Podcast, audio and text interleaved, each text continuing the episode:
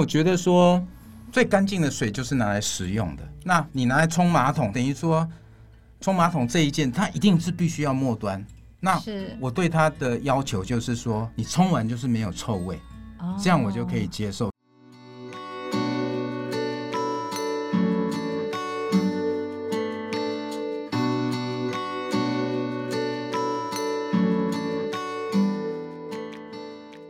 收听一篮菜真心话，我是合作社 Homestay 单元的主持人萧婉君。今天要来和各位听众朋友分享的主题是绿色生活的实践者。合作社在世界上有共同的原则和价值要遵守。相信听过我们节目的朋友会知道，我们介绍过合作社第七原则：关怀地区社会。除了共同的原则要遵守，还有合作人的伦理价值要内化哦。其中一项的合作人伦理价值包括了社会责任。这个社会责任和我们今天的主题息息相关。不论是群体组织对地区社会的关怀，或个人对于社会的负责任态度，合作社终极的目的其实是要建构一个能够永续环境、适合人们居住的友善社会。而主妇联盟生活消费合作社的理念也具体包含了珍爱环境资源、实践绿色生活。今天节目我很高兴邀请到了合作社北仓物流部超级资深的职员，也是传说中绿色生活的实践家白玉文。白大哥好。大家好，我是白玉文。今天很高兴能在这里跟大家聊聊绿色生活实践这个主题。嗯，今天看到白大哥超开心的，因为白大哥其实是很多社员的偶像哈。谢谢。那白大哥到底有多资深呢？白大哥，你可不可以跟我们分享你当初怎么加入合作社，然后你的这个资历到底是有哪些？我进合作社之前是西餐厨师，我八十七年从职业军人退伍之后，接受了西餐厨师的训练，之后到五星级的酒店担任西厨。因为是餐饮业的关系，所以我的假日跟一般人比较不一样。那我做的是下午三点到十一点的班。那通常礼拜天都是我们最忙碌的时候。那跟我太太休息的时间都会错开，相处的时间很少。当时我太太是绿主张共同购买蔬菜班的班员，我就是从她那一边得知绿主张在大叶高岛屋有一个临时性的活动，需要兼差的司机来支援。那三点上班之前，我还有一些时间，我想就去兼差几个月。在兼差结束之后，我也一直在考虑说，是不是要离开西厨的工作。那个时候，我去先社工拜拜，抽了个诗签。那这张签诗就告诉我说，工作换就好，而且家中也会有新生命的到来。所以我太太意识到绿主张共同购买有缺司机，就叫我去应征。也就是从那个时候开始，就一直待在合作社到现在，陆陆续续也生了两个小孩。以前孩子还小，也常带到合作社，尤其是老大跟合作社都有很亲密的接触。这里的很多阿姨妈妈们都是看着我把孩子带大的。哦，所以。白大哥的太太原本是共同购买的班员，是。然后白大哥其实是在合作社的前身，也是绿主张公司的时候，就进到合作社里面来兼职工作了。是，是绿主张共同购买。嗯、是是。哎、欸，那我跑题问一下，因为这已经不是我第一次听到职员跑去仙社宫拜拜，您会跟听众分享一下仙社宫是拜什么样的神祇呢？哎，神农大帝，神农大帝，了解了解。那其实确实很适合合作社这样的卖菜组织去多多敬拜。是获得保佑，那 保佑我们获得了一个很好的司机，这样子。谢谢。我想，就是听众很想知道合作社物流司机一天的生活是什么样貌。但是这里我要先就是 miss K 一下，就是说，其实白大哥在合作社有接受过好几次的访问，所以如果大家想知道平常的生活样貌的话，我们可以去官网搜寻我们的绿主张月刊，有白玉文的专访。好，我们冲一下官网流量。但是我今天想要问的是比较不一样的是，其实社员比较好奇的，就是。疫情期间呢、我们有关注到那个第三方的物流司机，那个工作的样貌超惨烈的。白哥，疫情期间你过着什么样的工作生活？听说站所送货的量跟年货一样多，你可不可以跟我们分享一下那时候的工作状态？疫情期间呢，我们送货量大概是跟过年期间差不多了，但是过年是一个可能一个月的常态了。但是今年的疫情啊，会有一个突然的高峰啊。以我送景美、公馆、东门三个站所的量来说，以目前的状况来说，大概一天差不多在一百三十五件左右。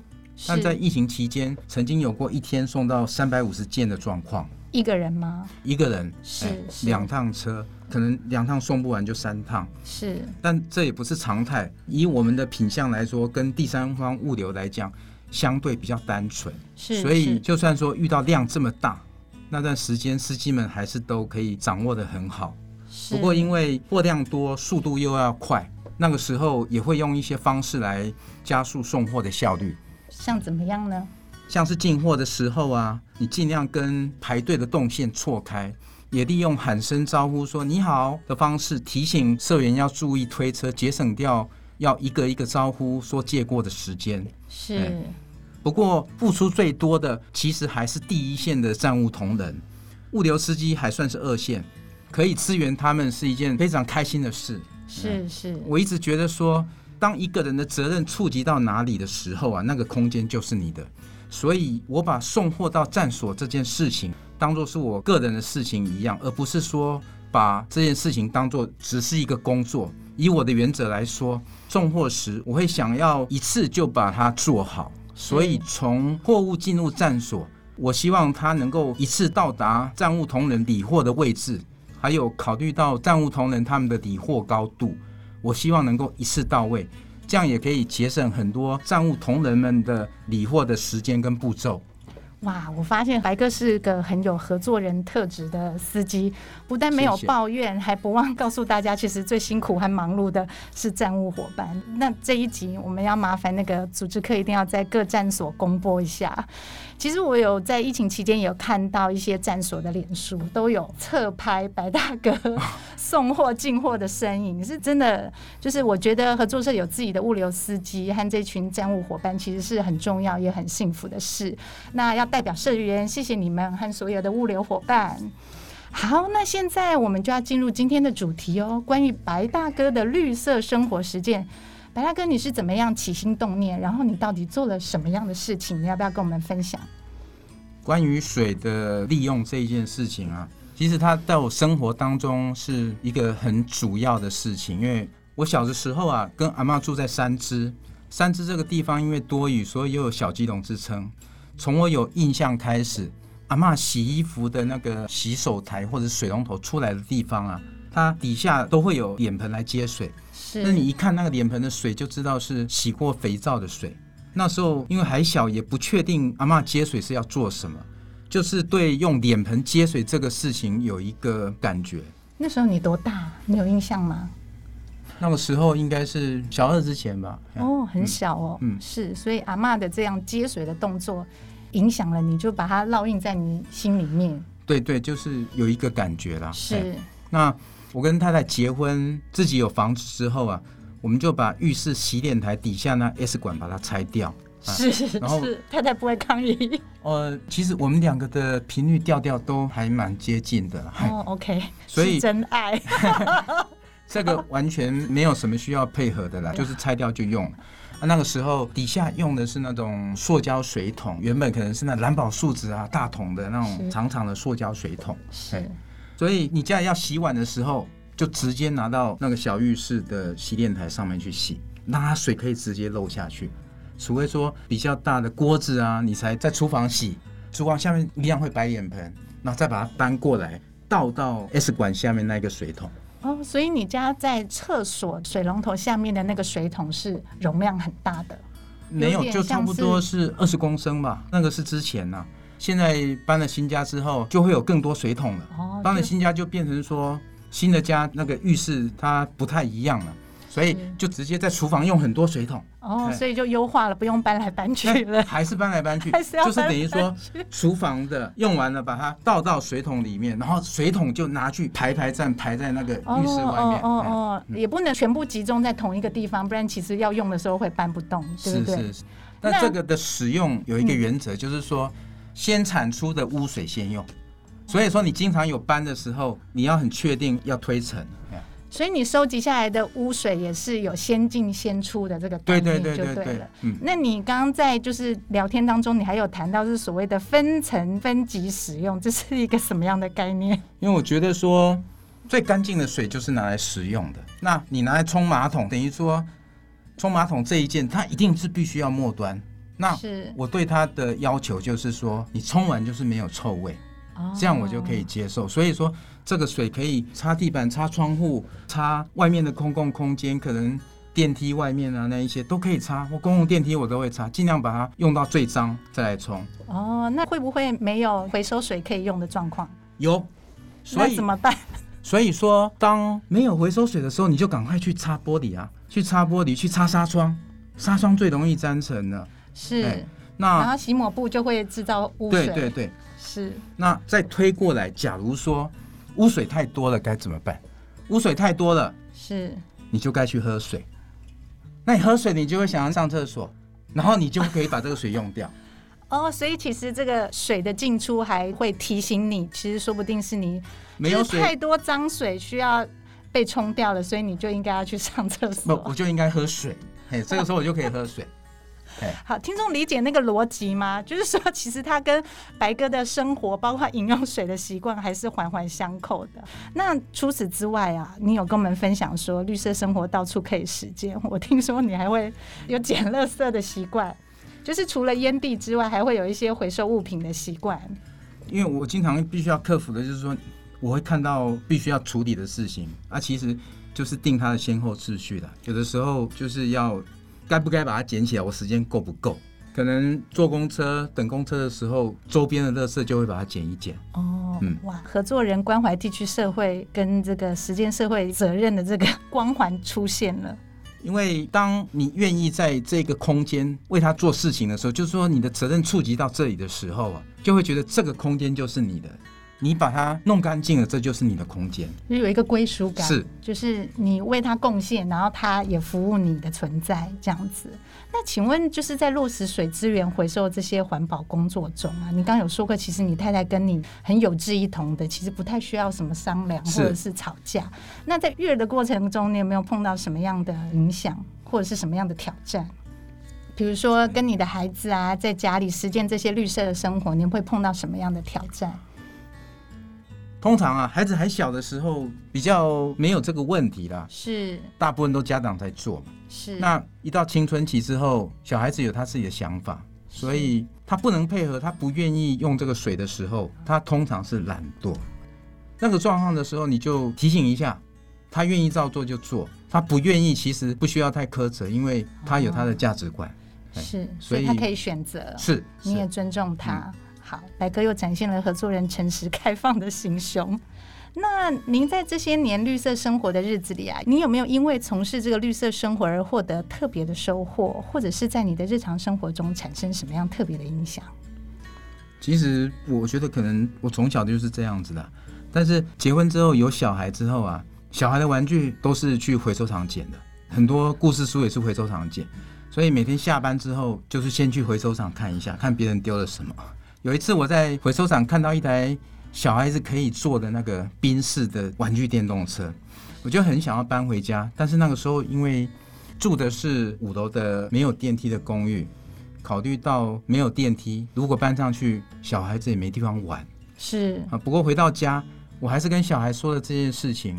那儿子他们都非常想要，妈妈就开出一个条件：如果他们两兄弟可以自己搬的话，就允许他们在家玩。当时他们两兄弟，一个才六岁，一个四岁，是年纪都很小。不过他们真的就一个人从前面拉，一个从后面推。弟弟四岁，从后面推，就把他搬上五楼了。所以就是跟小孩子沟通，他想要一个东西，他就必须要有所付出。那平常我上下班骑脚踏车，交通的路线就是疏洪道，道路状况很好。在这个过程当中哈、啊，就可以看到非常多的人家骑摩托车，手套箱飞出来的擦摩托车的抹布啊，或者是御寒的手套。你说突然出现在道路上吗？嗯，他已经在路上了。哦，OK，他已经在掉在路上。这是还蛮常看到的，因为是我们家大概这，我觉得可能有十五年了。自从那种聚酯纤维的抹布啊，以前熟练出的那个抹布出来以后，越来越多，那非常好用。那家里所有的抹布都是从那个苏红道捡的，哇，确实，因为那些抹布不像过去棉的会破会烂，是聚酯纤维的，确实它不容易分解。从白哥的分享之中，我们知道实践绿色生活对你好像不是太难，但我觉得对一般听众来讲，其实是那个起心动念和习惯的养成。那白哥这么长一段时间做的这些实践，你有没有什么样的心情跟感动，可以给听众朋友一些鼓励？我觉得每个人的状况都不一样，只要你愿意做，你只是把宝特瓶拿去回收，这就是一个很棒的动作，这就是一个成功的环保。那我觉得。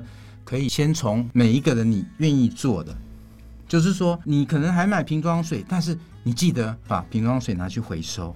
那再过来，可能你可以用你已经拥有的保温瓶带开水出去。我觉得只要你愿意做，什么样都可以。嗯。是，我觉得白哥太棒了，因为其实我们看他自己对自己的实践其实是很细致的，然后对环境的关怀也是很到位。可是他在鼓励大家，在开始的时候其实是很宽容的，就是从瓶装水变成自带水这样子很简单的方式去开始。今天真的很谢谢白哥，听完白哥的生活故事，大家有没有获得一些些感动、灵感和启发呢？行动吧！我想我回去就要先从擦纱窗、擦玻璃开始，然后透过洗涤呢制造出来的这些污水呢，可以就是重复的使用，然后希望可以节能又可以健身。像白大哥坐在我旁边，他真的是体格没有像他说的年纪那么大，其实大概是在减三十岁这样子。好，今天再次谢谢白哥的分享，一篮菜真心话，我们下次再见喽！谢谢白哥，拜拜。谢谢谢谢，拜拜。天冷，最希望来一锅暖乎乎的火锅。从和亲友的相聚到暖身暖心，圆圆的锅子，热乎乎的香气是温暖的象征。除了好评不断的酸菜鸭、姜母鸭与酸菜白肉锅底，本次更新增了麻辣排骨锅和药膳菌菇锅。